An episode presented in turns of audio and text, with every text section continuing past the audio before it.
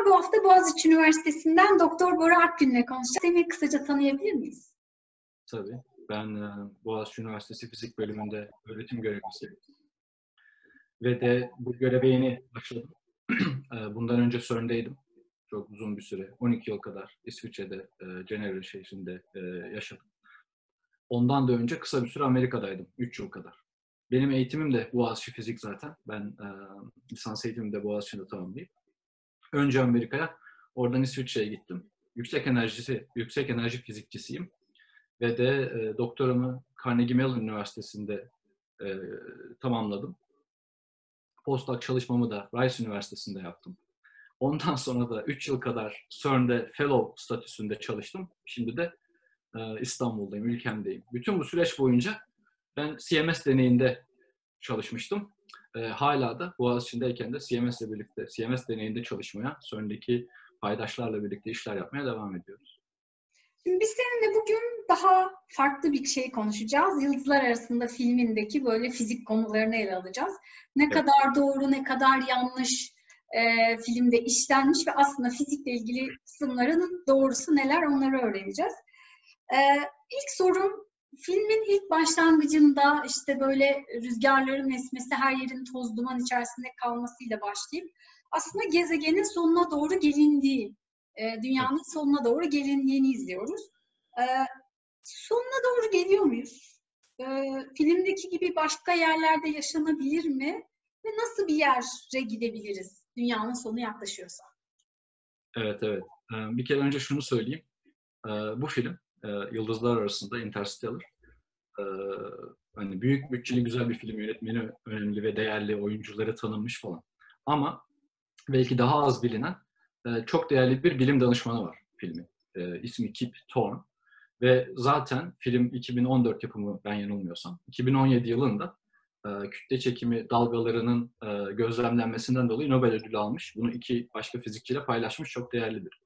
Bu yüzden de filmin fiziği yani e, bir sci-fi bir işte bilim kurgu olmasının ötesinde e, değerli ve güzel olmuş. E, biraz da onun için hani bu filmi konuşmaya değer esasında. Şimdi soruna dönecek olursak işte film başladığında insanlar öyle şeyler, insanlık öyle şeyler yapmış ki artık dünya yaşanabilir bir yer olmayı bırakmış. Tarım bile yapamıyoruz. İşte gitmek lazım. Bu gezegenden başka yerler, başka yuvalar bulmak lazım.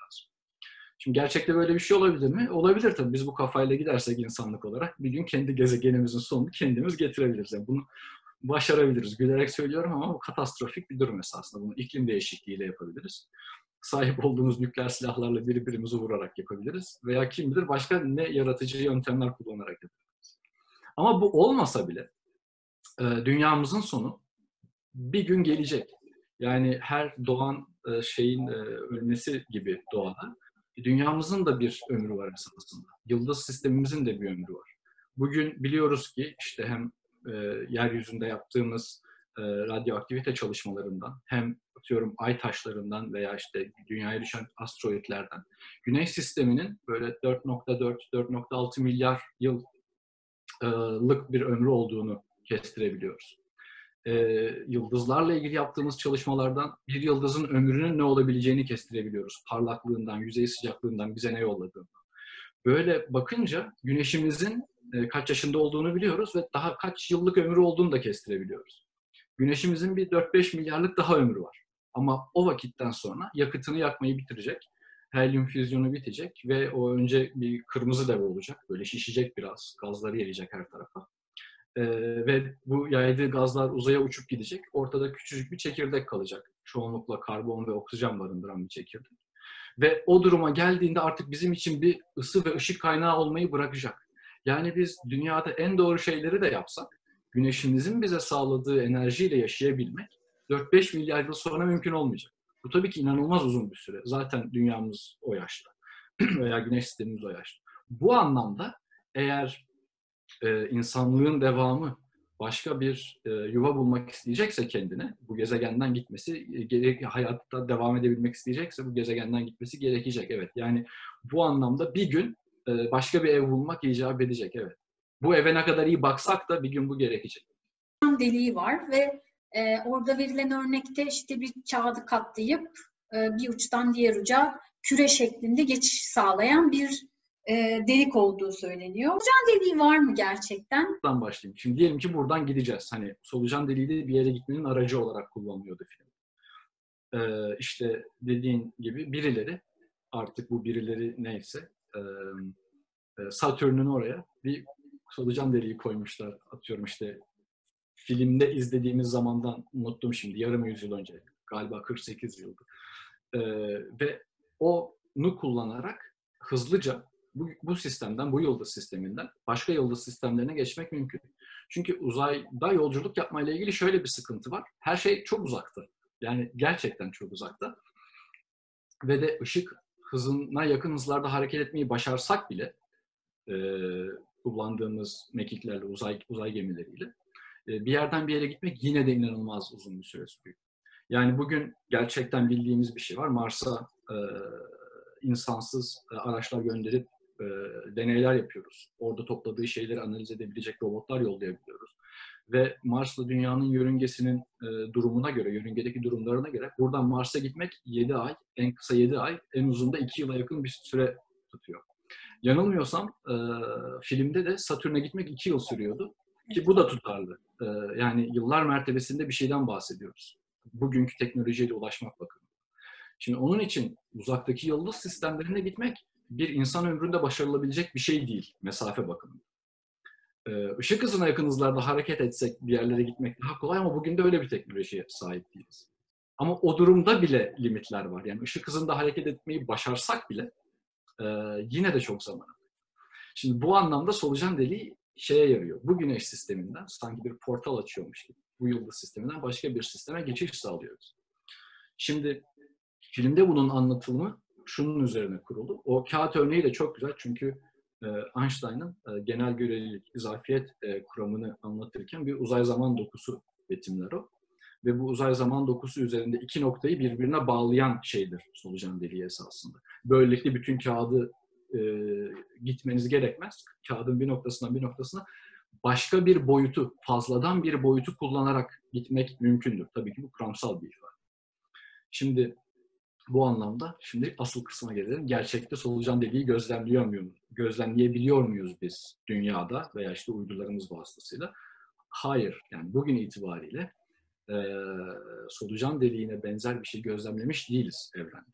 Dolayısıyla bu çok işimize yarayacak harika bir e, taşıma yöntemi olabilir bizler için. Ama bugün böyle bir şey yok. Ki filmdeki versiyon iyice çılgın.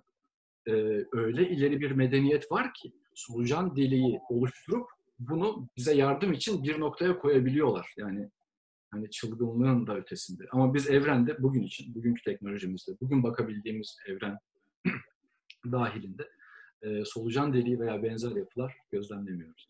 Üçüncü boyut, dördüncü boyut, beşinci boyuttan söz ediliyor. E, bu boyutlar ne?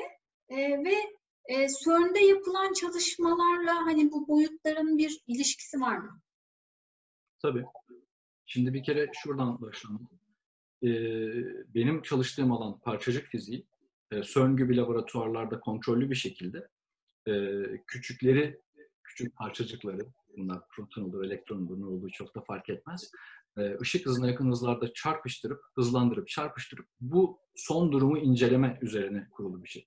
Ve bu önemli ve değerli çünkü orada ortaya çıkan durum evrenin ilk dönemlerini andırıyor. Normalde günlük hayatımızda gözlemlememizin mümkün olmadığı ancak laboratuvar ortamında çok kısa bir süre için çok küçücük bir hacimde e, bir e, neredeyse böyle mimikleyerek evrenin ilk anını bir şeyleri çalışmamızı sağlıyor.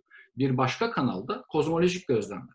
Yani benzer teknolojiyi işte teleskoplarımızı geliştirmek için, e, uzaya istasyonlar kurmak için kurduğumuz istasyonlarda başka gözlem aletleri kullanarak yapıyoruz. Ve bütün tarafa e, yarıyor. Yani iç içe alanlar bunlar esasında. Şimdi beşinci boyut tabii ki kuramsal bir ifade. Bizim bildiğimiz anlamıyla üç tane boyut var değil mi? Yükseklik, uzunluk, genişlik. Zamanı da bir boyut olarak ele alırsak, dördüncü boyutumuzda zaman. Ama beşinci boyut e, günlük hayatımızda gözlemlediğimiz bir şey değil. Beşinci boyutla ilgili, beşinci boyutu içeren bir sürü kuram var. E, bu boyutların bazıları e, şeyden bizim algıladığımız üç boyuttan biraz farklı böyle kendi üzerine kıvrılan nitelikte boyutlar. e, bir kısmı farklı. E, kuramsal olarak bir şeyin ortada olması, matematiksel olarak bunun tutarlı olması onun gerçek olduğu anlamına gelmiyor ama. E, nasıl diyelim? E, evreni anlamak için e, matematik dilini kullanıyoruz. Ama matematik dili ile fiziksel olarak bir şeyi yorumladığımızda bu evreni illa karşılıyor demek değil. Bunu gözlemleyebilmemiz de lazım, deneyini yapabilmemiz de lazım. Bulduğumuz sonuçları kuramımıza koymamız lazım. Böyle iç, iteratif bir işlem bu esasında. Şimdi eğer bir beşinci boyut var ise bunu CERN gibi bir laboratuvarda nasıl şartlarda gözlemleyebiliriz? Şöyle gözlemleyebiliriz. Ee, bu deney kontrollü olduğu için parçacıkları hızlandırıyoruz. Dolayısıyla ilk andaki enerjilerini biliyorum. Parçacıkları çarpıştırıyorum. Dolayısıyla çarpışma enerjisini de biliyorum. Ve sonra ortaya E eşittir mc kareden, Einstein'ın meşhur formülünden yeni yeni M'ler, yeni yeni kütleli parçacıklar çıkıyor. Ve bu çarpışma noktası benim algıcımı kurduğum e, yerin tam merkezinde oluyor. Ki ortaya çıkan yeni her şeyi ölçebileyim. Onu gözlemleyebileyim. Enerjisini ölçeyim, momentumunu ölçeyim, elektrik yükünü anlayayım. Dolayısıyla son durumda ortaya çıkan enerjinin toplamını ve yönünü de biliyorum. Eğer ben diyelim ki bir çarpışma yaptım. A enerjide. Fark etmez enerjinin ne oldu. Geri çıkan bütün enerjiyi topladım ve baktım ki A bölü 2 enerji toplamı var. Bunun iki sebebi, iki büyük sebebi olabilir. Belki bir sürü sebebi olabilir ama biri benim cihazlarım yanlış çalışıyor. Ben doğru ölçemiyorum ölçmem gereken şeyi. İki, belki gerçekten beşinci bir boyut var. Ve enerjinin bir kısmı benim üç boyutta kurduğum algıcıma değil de beşinci boyuta gidiyor. Tabii gidiyor ve ne oluyor ayrı bir soru. Yani eğer bir fazladan boyut varsa bunu gözlemlemek, yüksek enerjilerde bunu gözlemlemek ancak benim ortaya koyduğum enerjinin tamamını geri ölçemememle ortaya çıkabilecek bir şeydi. Peki CERN'de buna dair bir şey gözlemliyor muyuz? Belki en heyecanlı yer. Ama cevabı o kadar heyecan değil. Maalesef hayır. Yani CERN'de bir sürü önemli şey gözlemleyip ölçebiliyoruz ama beşinci boyutun varlığına dair bir kanıt yok elimizde. Halbuki solucan deliğinin çalışma prensibi beşinci boyuta fazladan bir boyut olmalı ki e, bizim üç boyut artı zamanı bir yerden bir yere bağlamak mümkün olsun. Sevdiğim konulardan bir kısmı kara delik.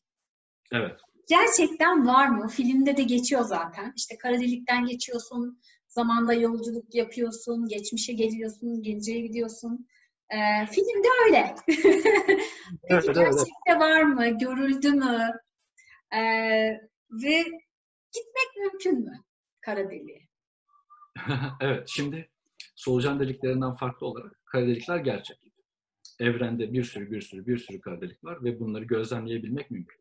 Tabii gözlemleyebilmek derken kara deliğin yanına gidip bakıp geri gelmek mümkün değil. Çünkü onlar çok uzaktalar. Hani e, seyahat etmeyle ilgili sıkıntıların tamamı bir kara deliğe ulaşmak için geçerli. Ama bir kara deliği varlığına bir sürü başka kanıt da var gözlemleyebildiğimiz. Mesela kara delik diye tanımladığımız şey ne? Belki önce buradan başlayalım. Ee, kara delik dediğimiz şey esasında çok büyük kütleli bir yıldızın yakıtını bitirip çöktüğü aşamaları var böyle. Bir yıldızın da ömrü var ve onun evreleri var. Ve yeteri kadar büyük kütleli ise bu yıldız, diyelim ki güneşimizin 100 kat e, kütlesine sahipse, yakıtını bitirdiğinde önce kırmızı dev olacak, sonra beyaz cüce olacak, sonra bir süpernovayla patlayacak falan filan devam edecek ve en son durumda bir kara deliğe çökecek. Yani bütün yıldız kütlesi, kocaman bir yıldızdan bahsediyorum, güneşimizin 100 katı kütleli bir yıldızdan bahsediyorum mesela. O kadar küçücük bir kütle küçücük bir bina boyutuna gelecek mesela veya belki bir el boyutuna gelecek. Dolayısıyla dolayısıyla inanılmaz büyük bir kütle çekim alanı ile orada varlığını gözlemlemek mümkün olacak. Şöyle ki belki ismini vurgulamalıyız. Niye kara delik diyoruz ona? Ee, kara diyoruz çünkü o kadar büyük bir kütle çekim söz konusu ki ışık bile kaçamıyor ondan. Onun için kara. Değil mi? Eğer o size hiçbir sinyal yollayamazsa foton vasıtasıyla, ışık vasıtasıyla onu gözlemlemek, e, X-ray gibi gözlemlemek, gamma ray gibi gözlemlemek mümkün olmayacağı için kara, karanlık yani bu. Delik diyoruz çünkü gerçek bir delikten bahsetmiyoruz o esasında bir cisim. Ama delik diyoruz çünkü bu solucan deliğini anlatırken uzay zaman dokusundan bahsettik ya. E, izafiyet kuramında bu ortaya konurken e, bir uzay zaman dokusu var ve bunun üzerinde bir cisim var. Bu cisim ne kadar kütleli olursa dokuyu o kadar fazla büküyor. ve diğer cisimlerin bu cisim çevresinde hareketi bu dokunun bükülmesiyle gerçekleşiyor. Yani güneşin yarattığı büküm dünyayı onun çevresinde bir yörüngede tutuyor. Bu anlamda eğer küçücük bir cisim varsa, değil mi? Hacim olarak küçük ama inanılmaz büyük kütleli. Bu dokuyu öyle bükecek ki sanki sonsuza inen bir kuyu gibi gözükecek. O yüzden delik diyoruz. Kara çünkü ışık bile kaçamıyor. Delik çünkü uzay zaman dokusunu gerçekten bir kuyu gibi inanılmaz sonsuza kadar büküyormuş gibi gözüküyor. İsmi buradan geliyor. Evrende de gözlemliyoruz gerçekten varlar. Ve de hiç doymak bilmeyen bir adam gibiler mesela. Sürekli yiyorlar. Çevresinde başka ne kütle varsa onu da yutuyor. Çevresindeki yıldızları da yutuyor, diğer gök cisimlerini de yutuyor ve yuttukça büyümeye de devam ediyor. Büyüdükçe daha da büyük bir kütle çekimi alanı uyguluyor ve daha da çok çekiyor. Ve bu böyle devam ediyor. Dolayısıyla bir kara deliğin varlığını oradaki kütle çekim etkisini hesaplayabilirsiniz gözlemledikten sonra teleskoplarımızla. Tabii teleskoplar yeryüzünde de olabilir. Uydu şeklinde dünyayı onun çevresinde dönen de olabilir. Hubble teleskobu gibi. Ve bu hesaplarla şeyi görmeniz mümkün yani. E, diyelim ki bir bölge var, orada inanılmaz büyük bir kütle çekim alanı var. Ama çevresinde hiç parlayan bir şey yok. Hepsini yemiş çünkü. Bütün yıldızları yuttuğu için geriye pek bir şey kalmamış. Yani böyle şeyler gözlemlemek mümkün. Başka çok daha karmaşık sistemler de gözlemlemek mümkün. Ama kara delikler var. Gözle görmüyoruz belki ama varlıklarını e, kanıtlayacak kadar teknolojiye sahibiz ve her şey birbiriyle tutarlı bir şekilde ifade edilebiliyor. Peki yutarak geliyorsa dünyaya doğru yaklaşan kara delik var mı? E, hayır yok. E, ve de güneşimiz yakıtı bittiğinde de kara delik olmayacak. E, yakıtı bitip beyaz cüce olarak kalacak. Bir yıldızın ne kadarlık kütlesi olduğundan ve parlaklığından hangi evrelere gidebileceğini e, hesaplayabiliyoruz, kestirebiliyoruz. Hani bizim güneş sistemimizi yakın zamanda yutacak bir kara delik yok gözükürdü. Çok uzak yani kara delikler. Evet, evet, evet. evet. Kütle çekimi etkisi çok güçlü ama o kadar uzak ki bu etkiyi burada e, güçlü bir şekilde hissetmek mümkün değil. E, kara delikten geçmek bir bilim kurgu ifade. E, bence bence derken de şöyle diyelim. Bugüne kadar bilimsel olarak ortaya koyabildiğimiz şeyler bir şeyin kara delikten geçemediğini söylüyor. Şöyle, ben kara deliğe çok yaklaşsam kara delik tırnak içinde beni yutar. Doğru. Bu benim kütlemi kendisine katar demek. Hani ben kara deliğin içinden geçip bir yere gitmiş olmam. Solucan deliğinden farklı olarak o iki noktayı birbirine bağlıyordu ya. Kara delik sanki başarısız bir solucan deliği gibi. Bir taraftan alıyor ama diğer taraftan bir şey vermiyor. Büyümeye devam ediyor. Dolayısıyla kara deliğin içinden geçmek ifadesi esasında hani böyle bir şey olmuyor gözlemlediğimiz kadarıyla. Ama zamanla alakalı şöyle bir etkisi var. Asıl e, esprisi bu. Şimdi biz e, ne biliyoruz? Geçtiğimiz yüzyılın başından beri iki önemli şey biliyoruz. İzafiyet kuramının e, bize söylediği ve bizim deneysel olarak gözlemleyip doğruluğunu e, ortaya koyabildiğimiz bazı önemli şeyler var. Bunlardan biri zamanla alakalı evet. E, bildiğimiz şeylerden birincisi eğer bir cisim e, ışık hızına yakın hızlarda hareket ediyorsa onun için zaman ışık hızına yakın hızlarda hareket etmeyen ve bu cismi gözlemleyen başka bir cisme göre daha yavaş geçiyor. Ne kadar hızlı zaman o kadar yavaş ilerliyor. İkincisi ve e, kara deliklerle alakalı olanı. Çünkü film her ne kadar e, ışık hızında hareketi öngörüyormuş gibi olsa da esasında filmde hiç kimse ışınlanmıyor. Kimse ışık hızında hareket etmiyor. Onların gözlemlediği şey bambaşka. O da şu. Kütle çekimi de zamanı yavaşlatıcı bir etki oynuyor. Şimdi bunu hissedebilmek için çok büyük kütlelerin yanında olabilmek lazım. Ölçümler yapabilmek lazım. Kara delikler gibi. Şimdi filmdeki hikaye nedir? Ee, bir gezegene iniyorlar. O gezegen kocaman dönen bir kara deliğe çok yakın. Ve işte şöyle bir hesapları var. Diyorlar ki bu gezegende geçen bir saat, dünyada geçen yedi yıla eşdeğerdir. Evet. Kütle çekiminin etkisi o kadar güçlüdür, o kadar güçlüdür ki zamanı yavaşlatır burada. Nereye göre? Kütle çekiminin etkisi çok daha az olan başka bir yere göre. Şimdi bu hesap tutarlı esasında. Yani dönen e, kara deliklere yakın bir gezegenin, olay ufkuna yakın bir gezegenin zaman bükümü diyelim, dilation, kısaltılması e, dünyaya göre bir saat 7 yıl olabilir matematiksel olarak. Peki bu güzel. Peki gerçekte biz bunun etkisini test edebileceğimiz bir şey görüyor muyuz? Onu söyleyelim. Yani bir kara deliğin yanına gitmek mümkün olmadığı için bu filmde anlatılan örneği e, gözlemleyebilmek mümkün değil. Ama başka şeyler gözlemleyebilmek mümkün. Nasıl şeyler? Şimdi bizim uydularımız var öyle değil mi? Dünyanın çevresinde olan uydularımız var. Veya uluslararası uzay istasyonu. 400 kilometre veya 408 kilometre de yörüngede e, dönen bir şey var. Şimdi dünyanın yüzeyde bir çekim gücü var. Dünya bizi çekiyor. O yüzden uzaya kaçmıyoruz. Değil mi? Buradayız. E, Uluslararası Uzay İstasyonu'na uyguladığı bir çekim gücü de var. Ki yörüngede dönmeye devam ediyor. Ama bildiğimiz bir şey daha var. Kütleye ne kadar yakınsanız kütle çekiminin etkisini o kadar fazla hissediyorsunuz. Ne kadar uzaklaşırsanız o etki daha da azalıyor. Onun için bir yerden sonra esasında dünyanın çekim gücünden kaçabilmek de mümkün. Yeterli hıza ulaşıp e, kuvvet verip oradan kaçabilirsiniz.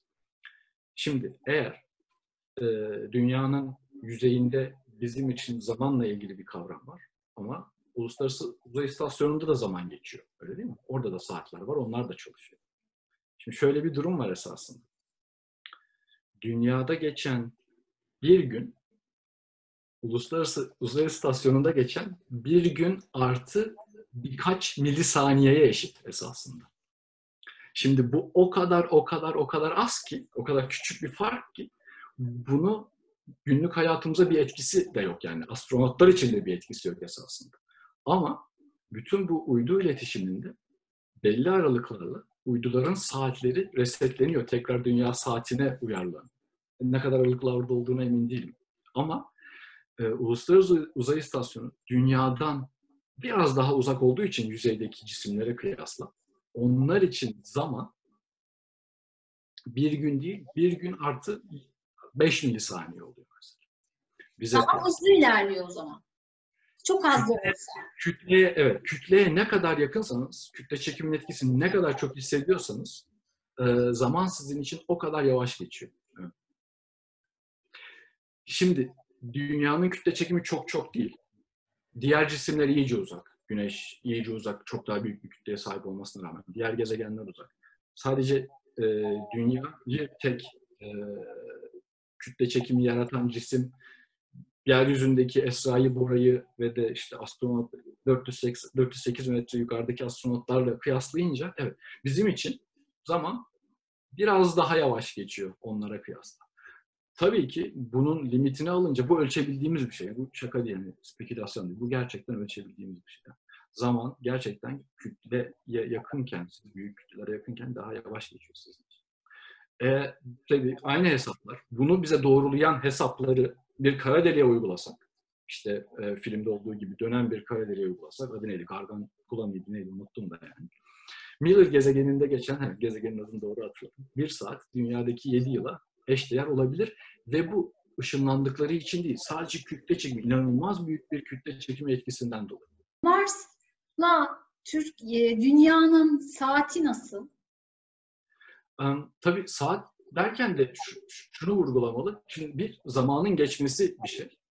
Bir de saat. Yani saat kaç sorusuna cevap bir şey. Şunu yani, için söylüyorum. Saat dediğim aslında zaman. Hani yok, zaman yok, yok, yok, yok. Şunu, şunu vurgulamak için söyledim mesela.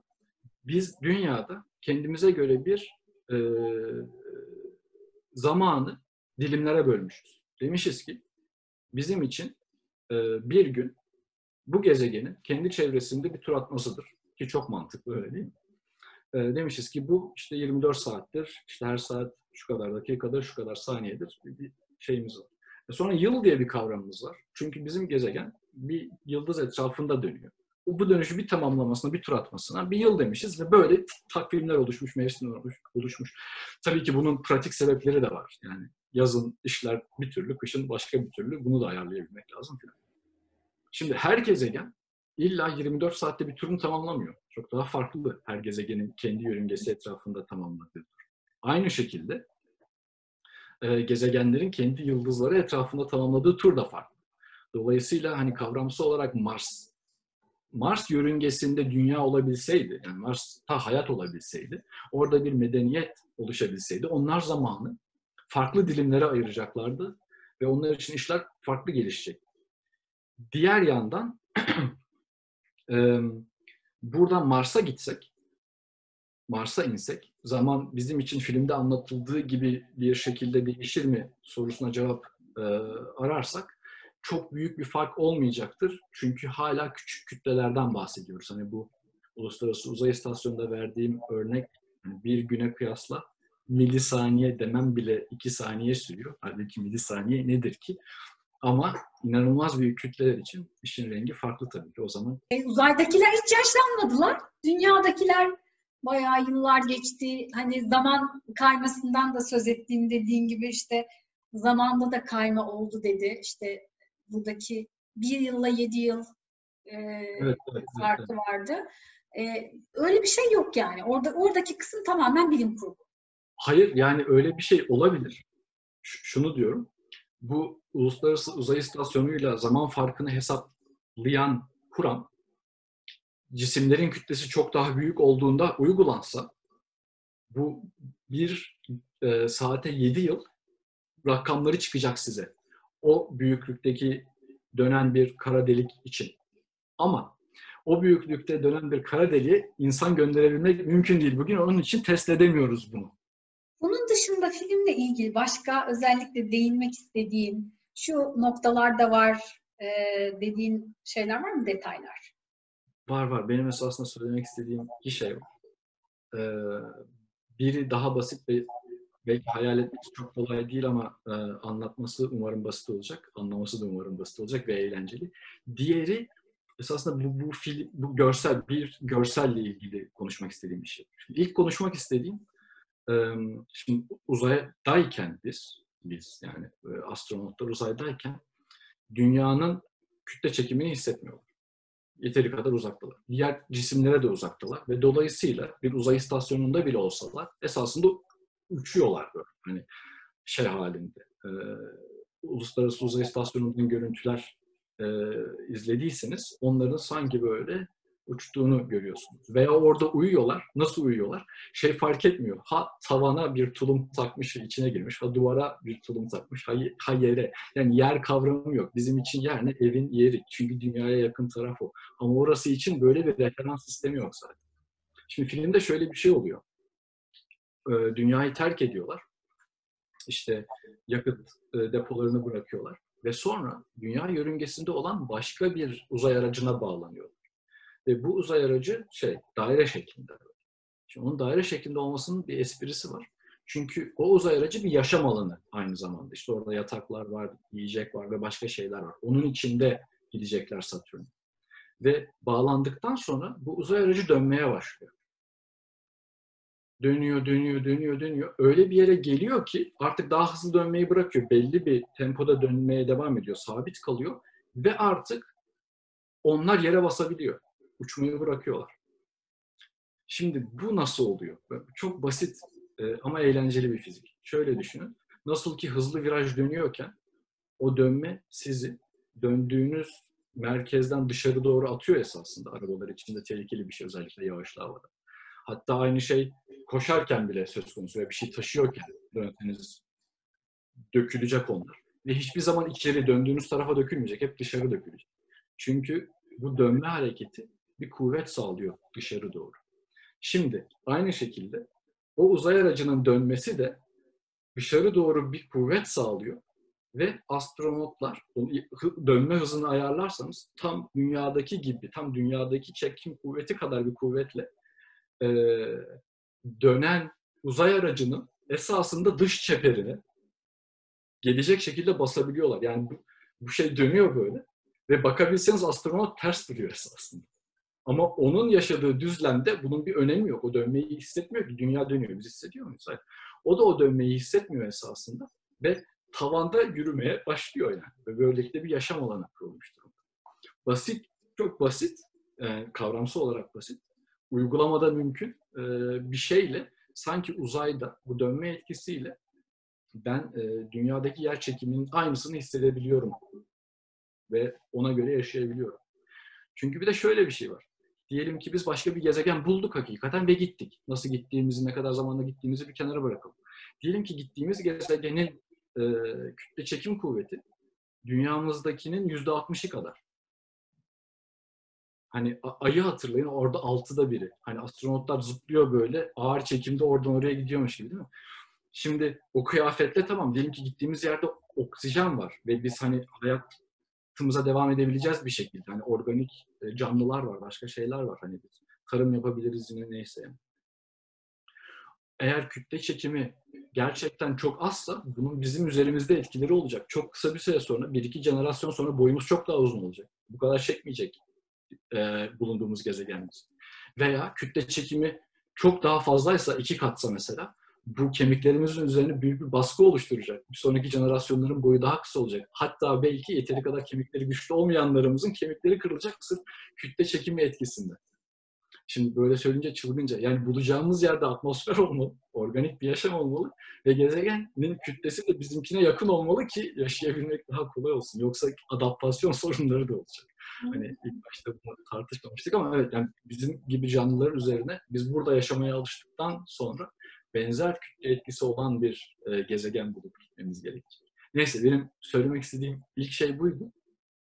İkincisi e, kara deliğin nasıl görselleştirildiğiyle alakalı. Filmde de e, bu dönen kara delik e, bir hareye sahip böyle Satürn gibi bir halkası var. Sarı sarı parlıyor böyle ışıldadığını görüyorsunuz.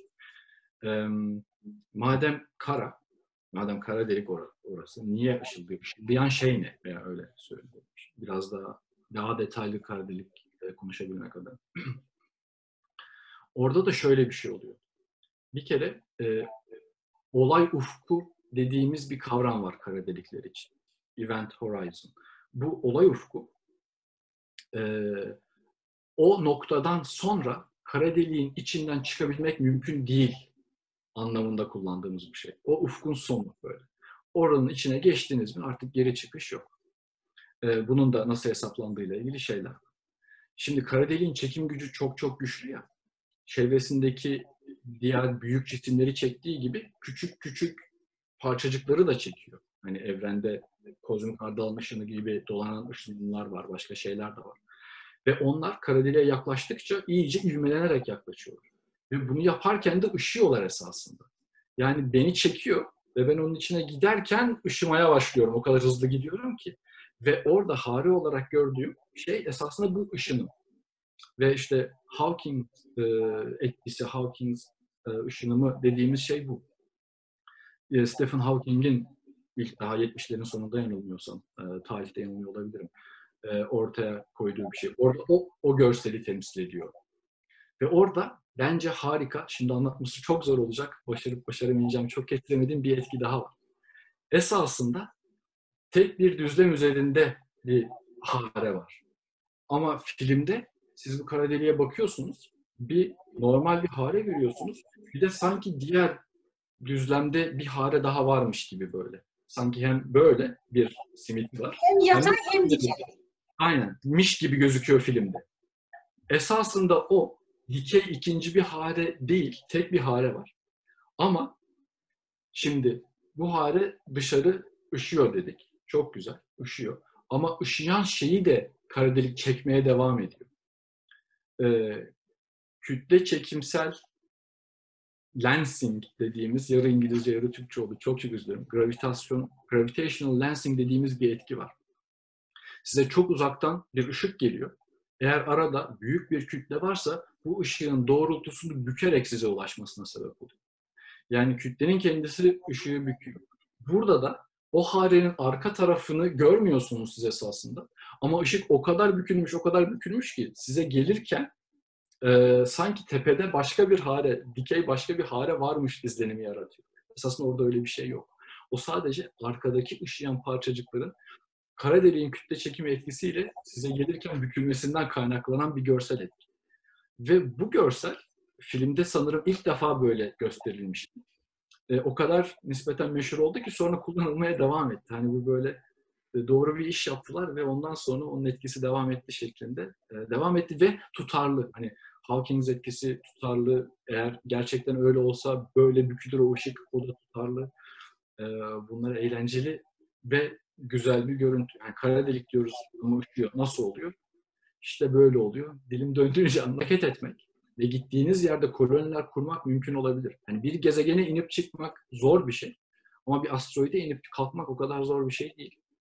Eğer asteroidi bir yakıt kaynağı olarak kullanmak mümkün olacak ise bu bizim hayatımızı bayağı kolaylaştırır ve bir gün bu yıldız sisteminin etrafına koloniler kuracaksak bu ancak böyle olabilir esasında.